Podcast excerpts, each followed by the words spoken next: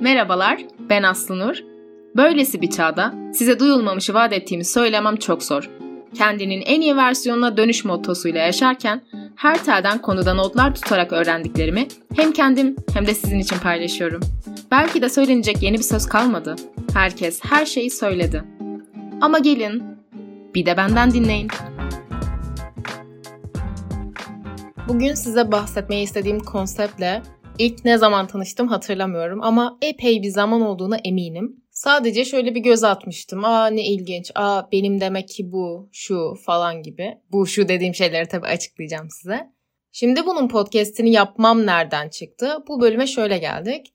Kendime okuyacak kitap bakıyordum. Birden şu başlıklı bir kitap gördüm. 5 Sevgi Dili. Yazarı Gary Chapman.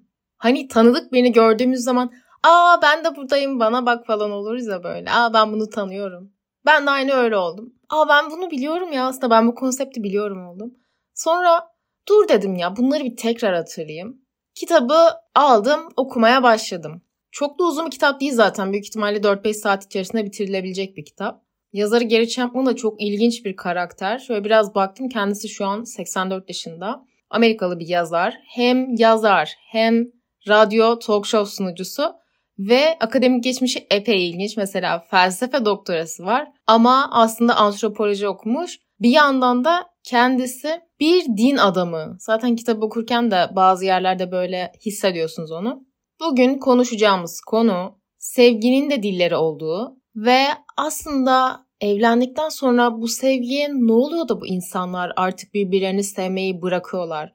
Birbirlerinden vazgeçiyorlar. Hatta sadece evliliklerden ya da ilişkilerden de konuşmayacağız. Bahsedeceklerim her insan ilişkisi hakkında uygulanabilir şeyler aslında. Çocuğunuz olabilir, arkadaşlarınız olabilir, sevgiliniz, eşiniz olabilir herkes. Çünkü yakın olduğumuz herkesle tabii ki aramızda bir sevgi ilişkisi var. Şimdi daha fazla uzatmadan acaba bütün ilişkileri yürütebilir miyiz? Bu sevgiye zamanla ne oluyor da artık birbirimizi sevmez oluyoruz? Bilmemiz, görmemiz gerekenler ne? Neleri gözden kaçırıyoruz? Karşımızdaki insanı nasıl tanırız? Kendimizi ona nasıl tanıtırız? Bu gibi şeyler üstünde biraz duracağız bu bölüm.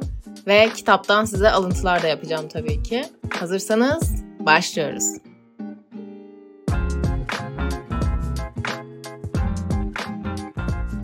Madem başlığımız sevginin beşleri, şöyle bir giriş yapalım.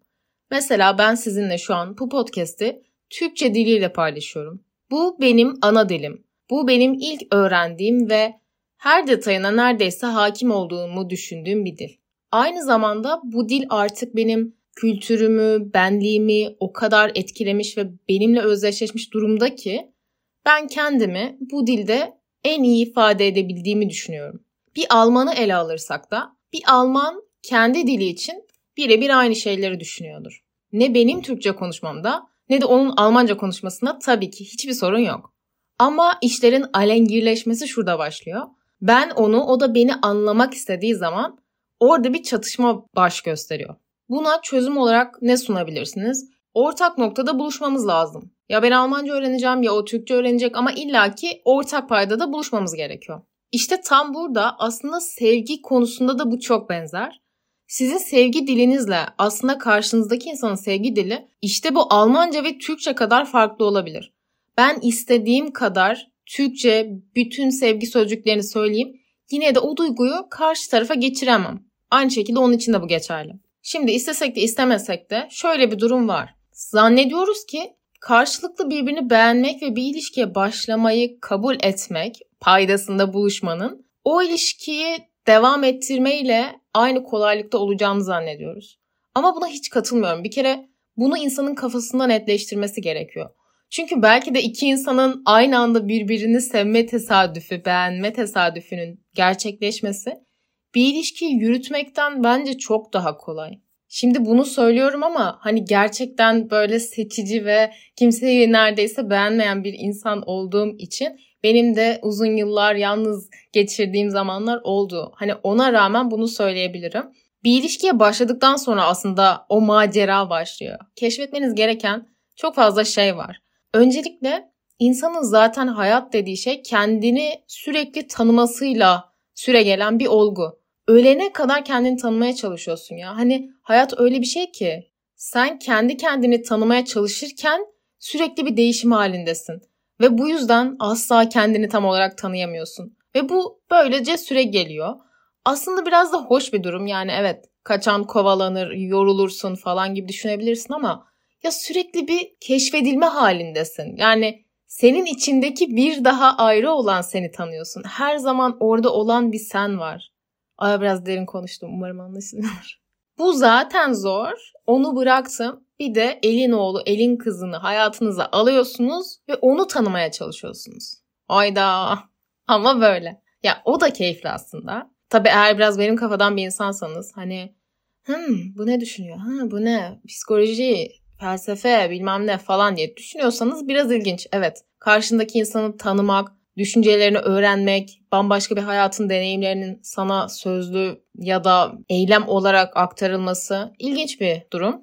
İşte bu ilişki dediğimiz nanenin Erdal Beşikçioğlu tabiriyle olayı bu. Özveri. Birbirinizi tanıyacaksınız. Ortak paydada buluşarak ortak bir hayatı yaşamayı seçip buna devam edeceksiniz. Geçenlerde bir yerde okumuştum. Hayatını aldığın insan aslında senin geleceğini belirleyen insan. Ve buna çok katılıyorum. Nasıl bir gelecek istiyorsanız hayatınıza alacağınız insanı da ona göre seçmeniz gerekiyor. Aa beni de bıraksan ilişki danışmanı konuşurum sabaha kadar.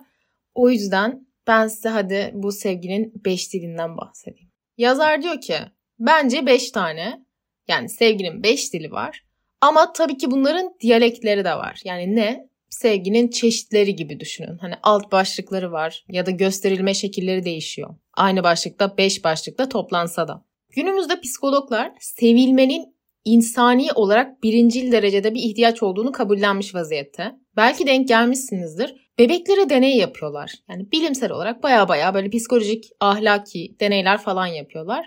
Neden? Çünkü bebekler insanın en saf hali değil mi? Hiçbir kültürel, ahlaki böyle bizim toplum tarafından dayatılan dogmatik şeyleri algılayamadıkları için henüz en saf halimiz yani öyle doğduklarına inanıyoruz ve gerçekten gözlem yapmak için bayağı verimli materyaller bebekler. Tabii böyle hani şiddet, middet öyle şeyler değil. Psikolojik gözlem yapıyorlar. Tarihini çok net hatırlamıyorum ama YouTube'da bayağı bir video var bulabilirsiniz. Mesela böyle sevgi açısından görmezden gelinmiş ya da diyelim Hani ya gerçekten sevilmemiş bebekler oluyor. Yani annesi babası var ama hiç kimse sevmemiş yani. Okşamıyorlar başını. Sadece mamasını veriyorlar falan böyle. Hani deney yapsan anca o kadar olur. Ve o bebeklerin gelişimini izliyorlar. Onlara mesela sevgi gösterdikten sonra ki davranışlarını gözlemliyorlar vesaire. O kadar fark var ki mesela çocuklar donukken hiç sevgi görmediği zaman belli bir süre sonra böyle hareketleri değişiyor. Çevresine ilgi göstermeye başlıyor. Öncesinde hani çevresine karşı bir tepki bile yok çocuklarda. Yani çok hazin. İlginç böyle deneyler var yani bakabilirsiniz. Oradan da yaptığım çıkarım gerçekten sevgi dediğimiz şey hani şu an sevgi all we need is love falan hani böyle tamam bunlar romantik şeyler. Biraz artık böyle hani cheesy geliyor yani pek sarmıyor olabilir muhabbet ama gerçekten temelinde her şeyin temeli yani. Yazar da şöyle bir şeyden bahsediyor. Her çocuğun içinde sevgiyle doldurulmayı bekleyen bir duygu deposu vardır. Bir çocuk gerçekten sevildiğini hissederse normal olarak gelişecektir. Fakat sevgi deposu boş olduğu zaman çocuk yanlış davranışlarda bulunacaktır. Çocukların yaramazlıklarının çoğuna boş bir sevgi deposunun özlemleri yol açar. Filmlerde de çok işlenen bir klişe olan sevgisiz yetişen insanın büyüyünce gaddar bir insan olması. Tabii ki bu olgu sadece çocuklukta yok. Büyüyoruz. Büyüyünce ne oluyor? Biz aşık oluyoruz değil mi? Bu bir deneyim. Bu aşık olma deneyimiyle aslında biz bu sevgi depolarımızı dolu tutabiliyoruz. Hatta şöyle de bir durum var. Genelde böyle denir ya daddy issue, babasıyla falan sorunu olan kadınlar genelde böyle sürekli bir sevgi, sevgi açlığı hissi çekerler ve bunu erkek arkadaşlarıyla tölere etmeye çalışırlar. Hepimizin en nihayetinde gerçekten bu hayatta en büyük beklentisi sevgi. Aşık olduğumuz zaman da ya da evet olduğumuz zaman diyelim sandığımız demeyelim aşık olduğumuz zaman da bu artık zirveyi görüyor. Niye? Ya hiçbir şey düşünemiyorsun. Sürekli onu düşünmek istiyorsun. işlerine odaklanamıyorsun. Heyecanlısın, mutlusun, yaşam enerjin yüksek. Daha güzel bir şey var mı? Her şeyi tamam yapmış, zirvedesin. Ama ne oluyor? Bunu hani bizim uzun süreli devam ettirmemiz mümkün mü? Ya böyle bir şeyin zaten mümkün olmaması da çok mantıklı. Çünkü düşünün aşık olma halinin sürekli devam etmesi ne demek? İnsan sürekli adrenalin salgılıyorsun, sürekli dalgınsın, sürekli aynı saplantılı düşünce beyninde dönüyor ve bunlar kesinlikle yani normal davranışlar değil. Daha bugün e, bir şey dinliyordum YouTube'dan ve orada adam şey diyordu. Aşık olma hali ve depresyon aslında o kadar benzer ki diyor. Hani biz diyor aynı davranışları gördüğümüz zaman diyor iki hafta sürüyorsa hani bu kişi depresyonda olabilir diyoruz diyor. Niye hani dalgın işte işine gücüne odaklanamıyor başka bir şey yapamıyor aynı düşünceler saplantılı falan aslında evet detayına inmediğin zaman aynı semptom. Evet bunlar güzel şeyler ama zamanı sınırlı. Zamanı ne zamanla sınırlı? Bu kitap 97'de yazılmış. Biraz eski bir kitap. Ve dediğine göre aşkın ömrü 2 yılmış. Bu zamandan sonra da yazarın üzerine düşündüğü nikahtan, evlilikten sonra sevgiye ne oluyor sorusu gündemimize geliyor. Çünkü genelde çok nadirdir, bilmiyorum. Ben görmedim açıkçası. Diyelim 10 sene, 15 sene, 5 sene evli ve ilk günkü gibi seviyorum diyor. Bilmiyorum bu da ayrı bir yani şans ya da belki buradakiler uygulanınca mümkün olabilecek bir şeydir bilemiyorum. Ama sonuç olarak nadir mi? Nadir. Yani çevrenizde gerçekten baktığınız zaman, gördüğünüz ilişkileri düşündüğünüz zaman şöyle özendiğiniz bir ilişki var mı ya? Çünkü benim yok. Instagram'da gördüğünüz sahte şeyleri sormuyorum yani. Çünkü hiçbir zaman tam olarak bir ilişkinin içinde neler döndüğünü bilemeyiz ama hani zaten sosyal medyada olan bir şeyle kendinizi hiç kıyaslayıp kendinizi üzmeyin. Kimse en berbat zamanlarını Instagram'da genelde paylaşmaz biliyorsunuz. Aşık oluyoruz ve iki yılımız dolduktan sonra ne oluyor? Artık eski heyecan duymamaya başlıyoruz. Böyle bulutların tepesindeyken birden bir ayağımız tekrar toprağa basmaya başlıyor. Gözümüz açılıyor. Böyle bir artık kusurları daha net görüyor oluyoruz. Daha iğneleyici oluyoruz belki. Hani zannediyoruz ki iğneleyici olunca her şey mükemmele dönüşecek. Hayır. Dedik ya iki ayrı bireyiz sonuçta biz bir ilişkinin içerisinde. Tam o zirvedeyken eğer böyle bir evliliğe başlarsanız sonrasında bir hüsrana uğradığınızda aslında yapılan şu oluyor. Evet iki bireyiz. Zihnimiz kaynaşmamış sadece böyle belli bir hayatımızın döneminde duygularımız böyle aşkın okyanusunda kısa süreliğine birbirine katılmış. Ama şimdi bitti. Çünkü aşk biter. Da da da dan. Evet vurucu olabilir ama ben aşkın bitebileceğine inanan insanlardanım. Bana sorarsanız sevgi, saygı, sadakat bunlar devam eder. Ama aşk, bilimsel olarak öğrendiğim, yorumladığım aşk biter arkadaşlar. Mümkün değil onunla uzun süre yaşamamız. Az önce de açıkladığım sebeplerden dolayı. Bilim insanları toplanmış şuna karar vermişler. Demişler ki aşk dediğimiz şeyi yani aşık olmayı sevgi olarak adlandırmamız yanlış. Niye? Üç sebebi var. İlki aşk bilinçli bir seçim değil bir kere. Yani sen evet şimdi hazırım ve şu an aşık oldum falan diyemiyorsun. Ayrıca çok fazla çevresel faktörü var. Şimdi yok feromonlar falan filan girmek istemiyorum ama öyle. İpler elimizde sanıyoruz ama olmayabilir. İkincisi diyorlar aşık olmak gerçek bir sevgi değil. Yani çünkü çaba göstermeden yaşıyorsun yani. Aşık olma durumunda ne yaparsak yapalım. Hani pek az böyle disiplin ya da bilinçli bir çaba gerektiriyor aşk. Üçüncü olarak da aslında aşk dediğimiz olay hani karşıdaki için yapılan bir şey değil. Karşıdaki diğer kişi için onun gelişimine yardımcı olmak için bir şey yaptığımız bir durum değil. Bu biraz hayvani bir içgüdüyle ve de kendi yalnızlığımıza aslında son vermek için yaptığımız bir şey. Birine aşık olmak aslında kendine yapılan bir iyilik gibi. Ayrıca biraz da bencil bir şey. Hem aşık olduğumuz kişide herhangi bir kusur görmediğimiz için onun gelişmesini de istemeyiz. Çünkü o zaten mükemmeldir. Sadece onun o mükemmelliği korumasını dileyebiliriz ki bu hiçbir zaman gerçekçi bir beklenti değildir. Çünkü hiçbirimiz mükemmel değiliz. Öyle bir çırpıda söyledim ama bu gerçekten içselleştirmesi çok zor bir şey biliyor musunuz? En azından benim için. Yani bilmiyorum. Belki mükemmelliyetçi de olduğum için olabilir ama evet bu bir gerçek. Aşk sevgi değilse ne? Valla biraz duygusuz bir açıklama ama her zamanki klişe evet yani üreyebilmemiz için ve soyumuzun devam etmesi için olan kimyasal reaksiyonlar içimizdeki diyelim. Bu giriş ve altyapının yeterli olduğunu düşünüyorum. O yüzden sizi şöyle yavaşça sevginin beş dilinin bulunduğu salona doğru alıyorum.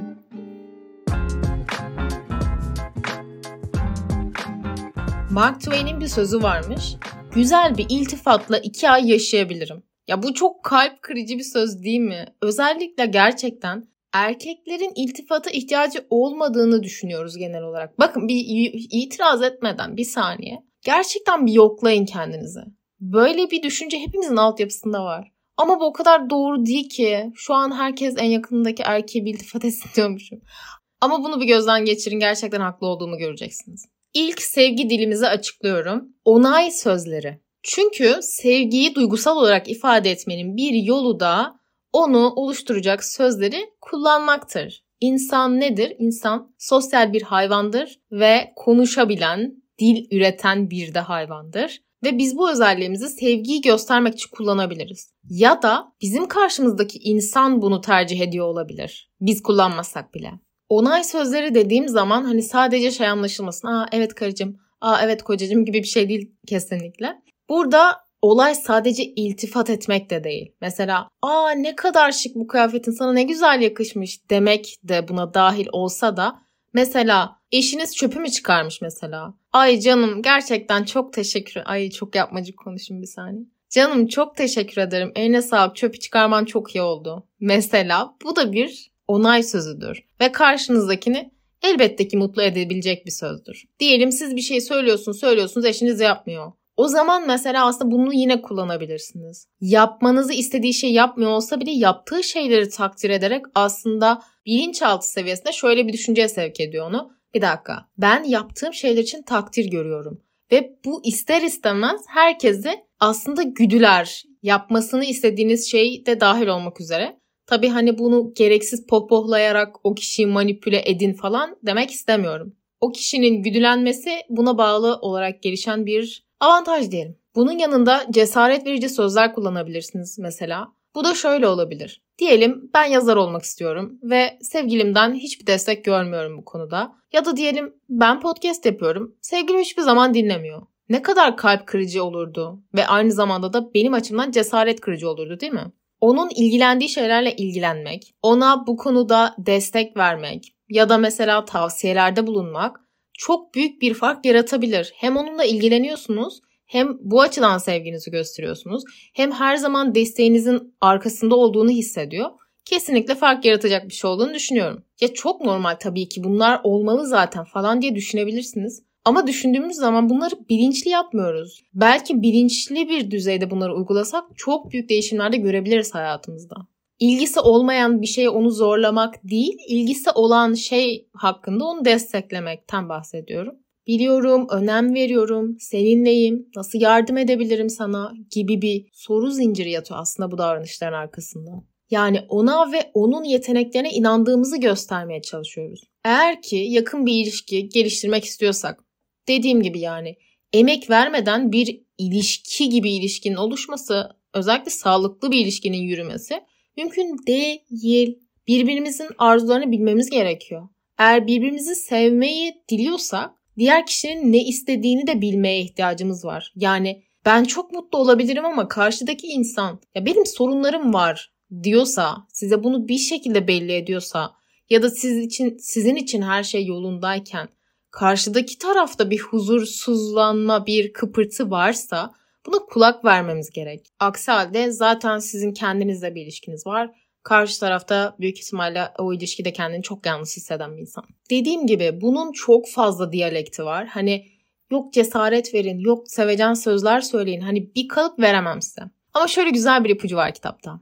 Diyelim sizin birinci diliniz değil onay sözleri ama karşınızdaki insanın olduğuna şüpheleniyorsunuz. O zaman şöyle yapabilirsiniz. Onay sözleri adında bir not defteri tutun ona böyle sevgi üzerine bir kitap, bir makale okuduğunuzda falan bulduğunuz onay sözlerini kaydedin. Eğer sizin için hani bir insana onay sözleri söylemek zor geliyorsa ya ben bunu nasıl yapacağım? Hani nasıl iltifat edilir? Ya da nasıl bir kişi sözel olarak desteklenir? Benim sözel tarafım güçlü değil diyorsanız bunlar bir ipucu. Bu sözleri kaydedin. Ya bir film mi izliyorsunuz? Bir şey mi duydunuz? Ya bu aslında çok hoş bir iltifat mı diyorsunuz? Bunu kaydedip o kişi üzerinde deneyebilirsiniz yani. Bu çok zararsız bir deney. Zamanla bu not defteri sayfalarca dolmuş olacak ve sizin de bunu hani kas gibi düşünün. Yani bunu geliştiriyorsun zamanla, kullanıyorsun, kullanıyorsun ve artık zamanla sen de sıkıntı çekmemeye başlayacaksın bunu yaparken. Diyelim Birbirinizin hep negatif yönleri aklınıza geliyor. Artık bayağı yıpranmış bir ilişki. Oturun ve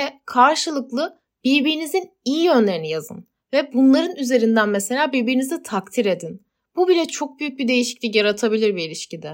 Beyin her zaman için olumsuza odaklanmaya mahkum bir organ ve biz de onun tarafından yönetiliyoruz. Bunun da evrimsel bir geçmişi var ama bu başka bir konu. Bu yüzden gerçekten olumluya odaklanmaya, kendini o tarafta pozitifte tutmaya çalışmak büyük bir çaba istiyor. Ne yazık ki hayatımız bunu denemeyle geçmek zorunda. O yüzden bunu yapmak bence güzel bir adım. İkinci sevgi dilimiz.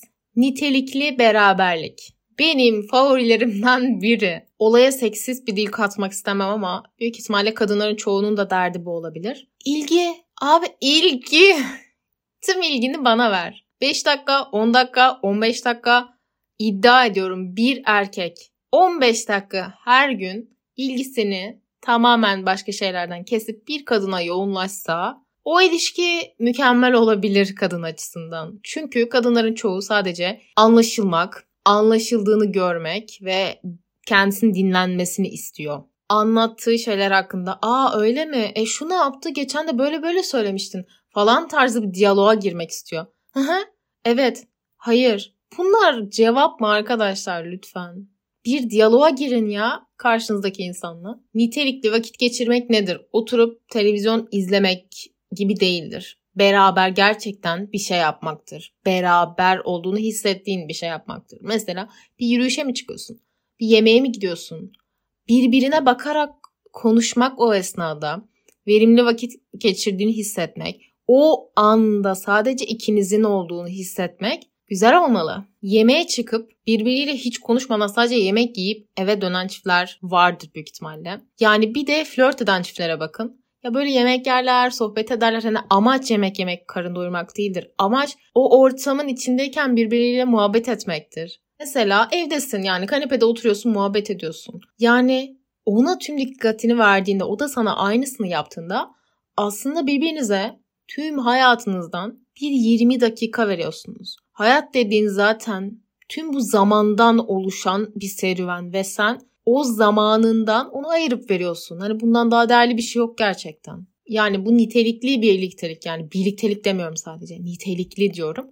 Oradaki ana yönlerden biri zaten birliktelik olsa da fiziksel yakını kastetmiyoruz. Yani birliktelik odaklanmış ilgiyle alakalı. Bunu netleştirelim. Fiziksel olarak yakın olmak. Aynı evin içindesin mesela. Bu nitelikli vakit geçirdiğin anlamına gelmez bir faaliyet birliktelik o duygusunu yaratan araç. Yani iki yaşındaki oğluna mesela topu yuvarlayan baba. Ya böyle bir faaliyetin aslında kendisi önemli değil. Baba ile çocuk arasında oluşan o duygu önemli. Önem verdiğimizi birbirimize, birlikte olmaktan zevk aldığımızı, birlikte bir şeyler yapmaktan hoşlandığımızı belli ediyoruz. Aslında birinci ile ikinci yani onay sözleriyle nitelikli birliktelik birbirine bayağı benziyor gibi değil mi? Çünkü bir şeyler konuşmaktan da çok fazla bahsettim.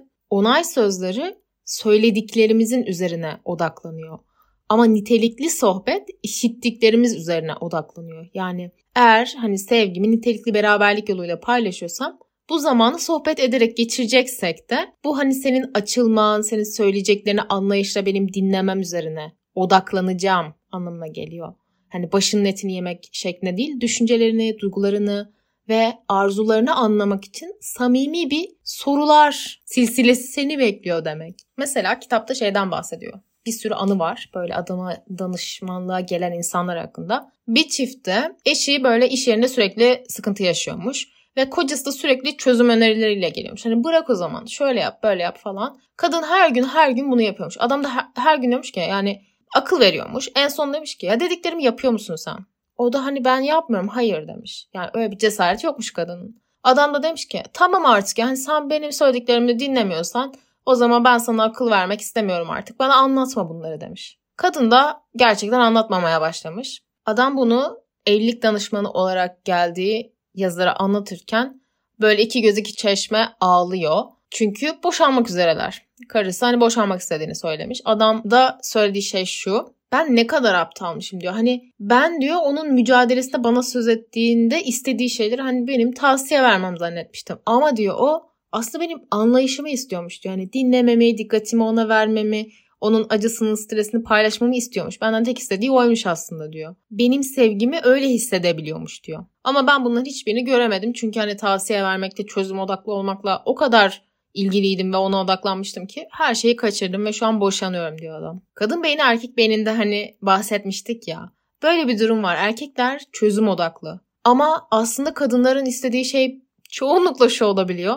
Ya bana akıl verme. Sadece beni o an anladığını bilmek istiyorum ya. Bana hani bir ortak paydada buluştuğumuzu, benim neler hissettiğimi empati yaparak sadece sözlerinde görmek istiyorum. Yani olay bu. Kulağa saçma gelebilir ama gerçekten bu beyler. Yani bu nitelikli birliktelikte aslında bizim dinleme tarafımızı geliştirmemiz gerekiyor biraz. Ben bunu yapamam hani ben bunda zorlanırım diyorsanız aslında pratik bilgiler var. Mesela eşiniz konuşurken göz teması kurun onunla ve böyle hani zihninizi bu başka yerleri sürüklemekten de kurtarabilir. Hani tüm dikkatinizi ona verdiğini anlayabilirsiniz o zaman. Zaten kesinlikle başka bir şeyle uğraşmayın. Bu her şeyi mahveder. Eğer meşgulseniz de o an gerçekten acil bir şey varsa şöyle diyebilirsiniz. Hani evet şu an benimle konuşmaya çalıştığını biliyorum. Seni de gerçekten dinlemek istiyorum ama şu an çok meşgulüm ve atıyorum bilmem kaç dakika sonra şu işin bittiğinde sana geri dönsem olur mu? Ya bu gerçekten çok değerli bir cümle. Ve kimse buna anlayışsız bir tepki vere, vermez büyük ihtimal. Üçüncü olarak duyguları dinleyin. Mesela kendinize şunu sorun. Benim sevgilim, eşim nasıl duygular deneyimliyor? Yanıtı bulduğunuzda da bunu onaylatın karşınızdakine. Yani sizin onu evet içinizde anlıyor olabilirsiniz ama karşıya dışa vurmadığınız zaman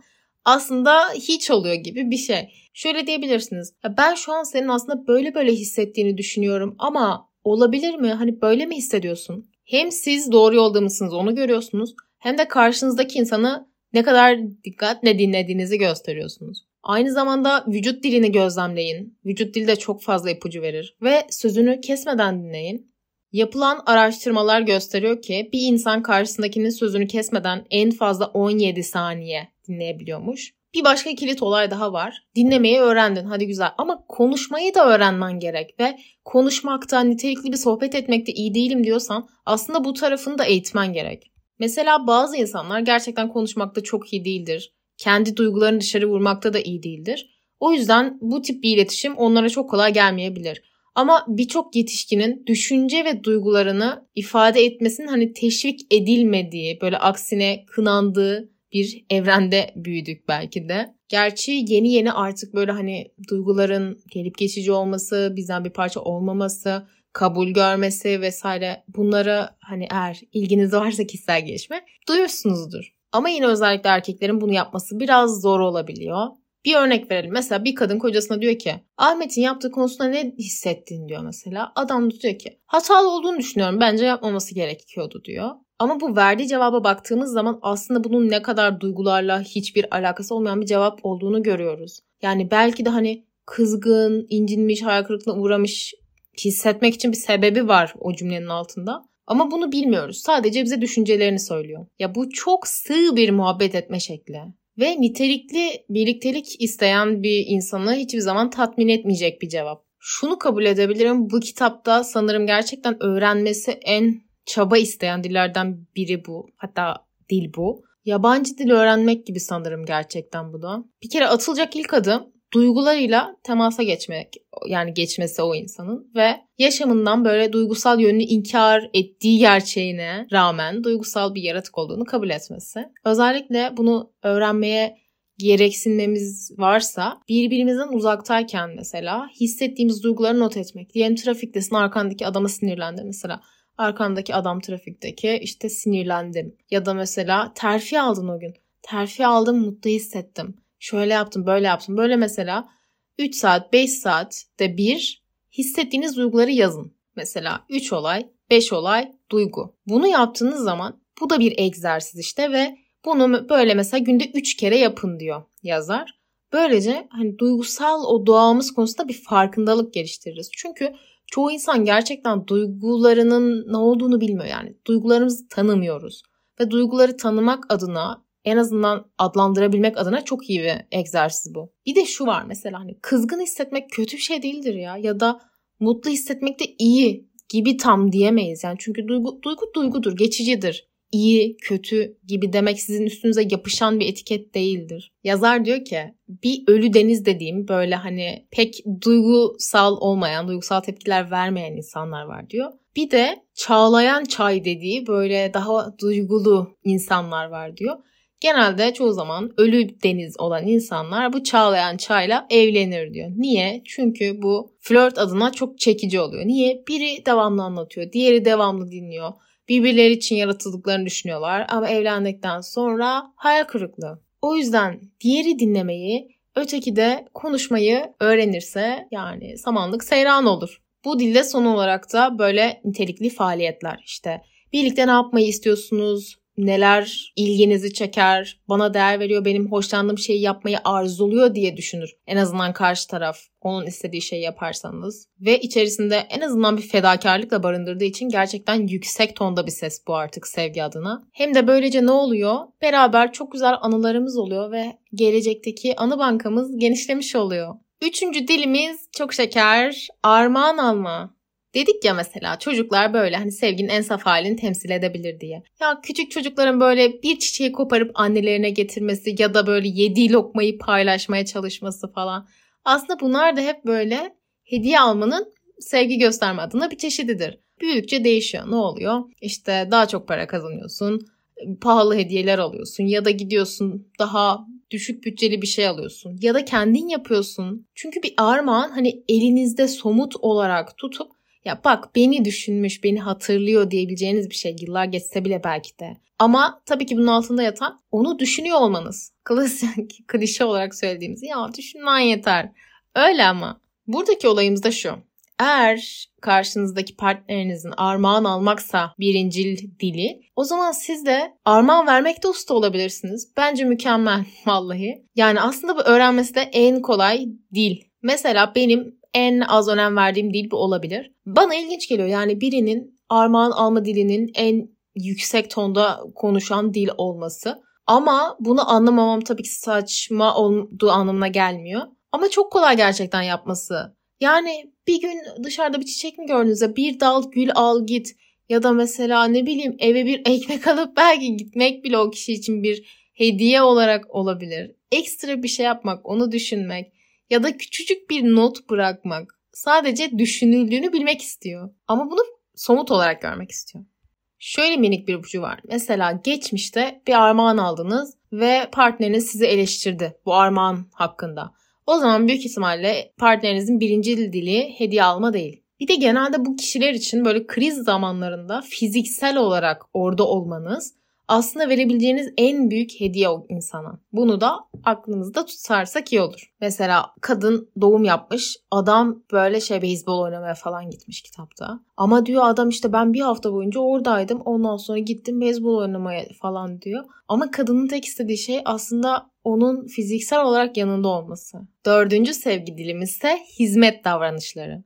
Mesela şöyle diyen biri. Onun tarafından sevildiğimi daima hissettim. Dünyanın en iyi ev kadınıdır. Mükemmel bir aşçıdır.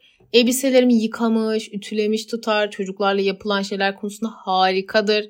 Beni sevdiğini biliyorum. Bakın bu ifadeleri kullanan bir insanın sevgi dili hizmet davranışlarıdır. Çünkü aslında yapılan şeylerle ona sevgi verildiğini hissediyor. Mesela ya benim sevgilim keşke bana yemek yapsa. Keşke evi temizlese. Hani böyle büyük hayalleriniz varsa büyük ihtimalle sizin birinci sevgi diliniz hizmet davranışları olabilir. Bu da kulağa biraz şey geliyor. Ya bana kul köle olsun işte ayak işlerimi yapsın. Kesinlikle böyle bir şey değil. Bunlar tabii düşünce, planlama, böyle zaman çaba, enerji isteyen şeyler. Eğer olumlu bir haliyle yapılıyorsa karşı taraftan da o zaman bu çok güzel bir sevgi ifadesi. Ama tabii ki karşı taraf bunu nefret ederek yapıyorsa o zaman zaten hiçbir anlamı yok. Mesela siz flört ederken her şey çok güzel. Böyle geliyor bulaşıkları yıkıyor, evi süpürüyor ya da ne bileyim hani sizin için bir şeyler yapıyor. Diyelim bir ödeviniz var yardım ediyor size falan. Bu tip şeyler herkese etkiler diye düşünüyorum. Ama sonra evleniyorsunuz ve her şey değişiyor. İşte burada bir sorun var. Diyelim sizi en cezbeden yönü aslında bunları yapmasıydı. Diyelim restoranı arayıp sizin yerinize siz uğraşmadan hiçbir şeyle rezervasyon yapması, arabayı sürmesi, yeri ayarlamasıydı. Ama bunları yapmamaya başladı. Ya bu büyük bir sorun. Çünkü artık siz o tanıdığı önceki insan değilsiniz. Ama bunları flört ederken neden yapıyordunuz? Çünkü onun hoşuna gittiğini biliyordunuz. Hayatını kolaylaştırdığını biliyordunuz. O zaman devam edin. Diyelim partnerinizin birincil dilinin hizmet davranışları olduğunu düşünüyorsunuz. O zaman onlar şöyle bir liste yapmasını isteyebilirsiniz. 3 tane, 4 tane maddeyle ben senin için ne yaparsam mutlu olursun. Sizin için mükemmel, zor, imkansız şeyler olacağını zannetmiyorum. Çok küçük şeyler bile gerçekten çünkü büyük bir anlam ifade edebilir burada. Bir de detay şu. Ricalar sevgiye yön veriyor. Ama eğer sürekli karşıdan bir şey talep ederseniz mesela ya sen niye yemek yapmıyorsun? Ben eve geldiğimde niye yemek hazır değil? Yani bunun hiçbir yerinde bir sevgi göremiyorum. O yüzden talepler aslında o sevginin akışını durduran şeyler. Bir de şu var. Mesela eşinizin davranışlarınız konusundaki eleştirileri aslında onun birinci sevgi dili hakkında çok büyük ipuçları veriyor. İşte burada yemeğin neden hazır olmadığına dair söylenen bir koca aslında o eşin, o adamın birinci sevgi dilinin hizmet davranışları olduğuna dair bir ipucu olabilir. Bunu hemen aklınızın bir köşesine yazacaksınız. Niye? İki tarafında mutlu olması demek, mutlu bir birliktelik demek. Yani o karşı tarafı, ben şuna inanıyorum. Karşı tarafı mutlu tutabildiğiniz sürece siz de mutlu olursunuz. İki tarafta böyle düşününce zaten o yemeğde yanında yat. Beşinci ve son sevgi dilimiz de fiziksel temas. Yani çok şaşırtıcı olmasa gerek diye düşünüyorum bunu. Çünkü bu binlerce yıldır böyle. Fiziksel temas, sevgiyi iletmenin uzun süredir bildiğimiz bir yolu. Özellikle çocuk gelişim alanında da bu böyle. Dokunularak büyütülen, sevgiyle büyütülen çocuklar çok daha iyi insanlar oluyor. Yine daha bugün şöyle bir şey denedim. Macaristan'da sanırım böyle komünist bir rejim gibi çocukları yetiştirmeye dair bir deney gibi bir şey yapılmış.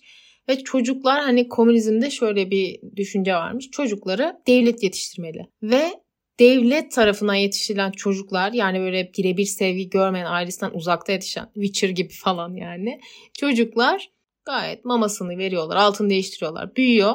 Ne oluyor biliyor musunuz? En fazla intihar vakasına sahip ülkelerden biri. Hadi bakalım. Ya en saldırgan köpeği bile alıyorsun böyle yavaş yavaş alıştıra alıştıra seviyorsun, okşuyorsun ne oluyor hani before after videolar oluyor ya böyle kedi köpeklerin falan. Mesela önceden dövünmüş kendine hiç dokundurmuyor. Zamanla sevgi görüyor ve ne yapıyor? Bir ay iki ay sonra dünyanın böyle en sevgi dolu en şımarık tatlı köpeğine dönüşüyor ya. Sevgiyi herkes iyileştirir. Hele de böyle hani fiziksel bir temas birebir direkt yoludur yani sevgi göstermenin. İlişkilerde bu el ele tutuşma olabilir, öpüşmek, sarılmak ya da cinsel bir birliktelik yaşamak olabilir. Bunlar hani her biri sevginin bir yolu ya da böyle hani belli belirsiz bir temas bile ya da diyelim dışarıda yürürken sevgilinizin elini tutmanız, kolunuzu omzuna atmanız bile olabilir yani. Birincil sevgi dili temas olan bir insana diyelim partneri bir tartışma sonrası elini tutturmadı. Ya bu o insan için gerçekten yıkıcı olabilir. Ya ben senden nefret ediyorum anlamına geliyor aslında o insan için bu. Yüzüne atılan bir tokat gibi resmen. Diyelim sevgiliniz sırt masajı mı seviyor? Ya gidip masaj yapmayı öğrenmeniz demek gerçekten onun için dünyaları ifade ediyor olabilir. Ya da diyelim cinsel birliktelik çok önemli.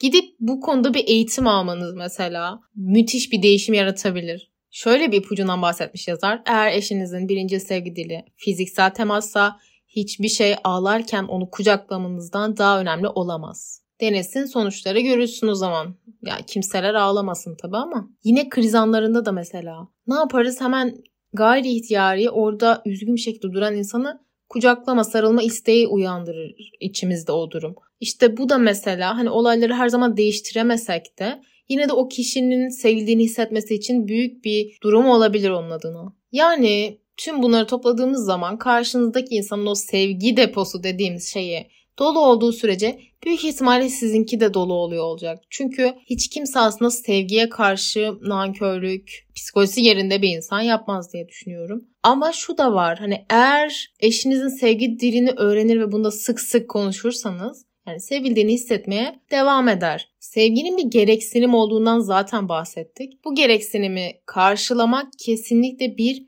tercih. Yani tüm bunları artık biliyorsunuz. Bir şeyleri değiştirmek sizin elinizde ve yapacağınız her hamle aslında bir tercih. Şunu da hemen vurgulamak istiyorum. Bu bahsettiklerim evet ikili ilişkiler için de geçerli. Arkadaşlık ilişkilerimiz için de bence çok uygulanabilir. Ama çocuklar için de uygulanabilir ve genç yaşta 5-6 yaşında hemen ele verilebilecek durumlar bunlar. Mesela diyelim çocuğunuz size geldi, atlıyor, zıplıyor, size dokunuyor sürekli saçınızı bozuyor falan. O zaman aslında sevgi dili fiziksel temas olabilir. Ya da çocuğunuz sürekli anne bak bir şey göstereceğim baba bak hadi şuraya gidelim. Sizi bir şeylere dahil etme çabası varsa onun yöntemi de nitelikli beraberlik olabilir. Size hediyeler mi yapıyor? Hediyeler mi veriyor? O zaman bu da bir ipucu olabilir. Ya da diyelim oğlunuz kızınız böyle küçük kardeşine sürekli yardımcı olmaya çalışıyor. Bu da aslında belki hizmet davranışları sevgi dili ipucu olabilir. Ya da sizi sözel olarak destekliyor. Mesela ne kadar iyi bir anne, ne kadar iyi bir baba olduğunuz, sizi sevdiğinizi söylemesi bunlar da onay sözleri hakkında ipucu veriyor olabilir. Ayrıca tüm bunlar yapıldığı zaman aile olarak da o ailenin böyle sevgi kalitesinin arttığı görülebilir. Eğer herkes birbirini anlar ve ona göre davranırsa tabii ki.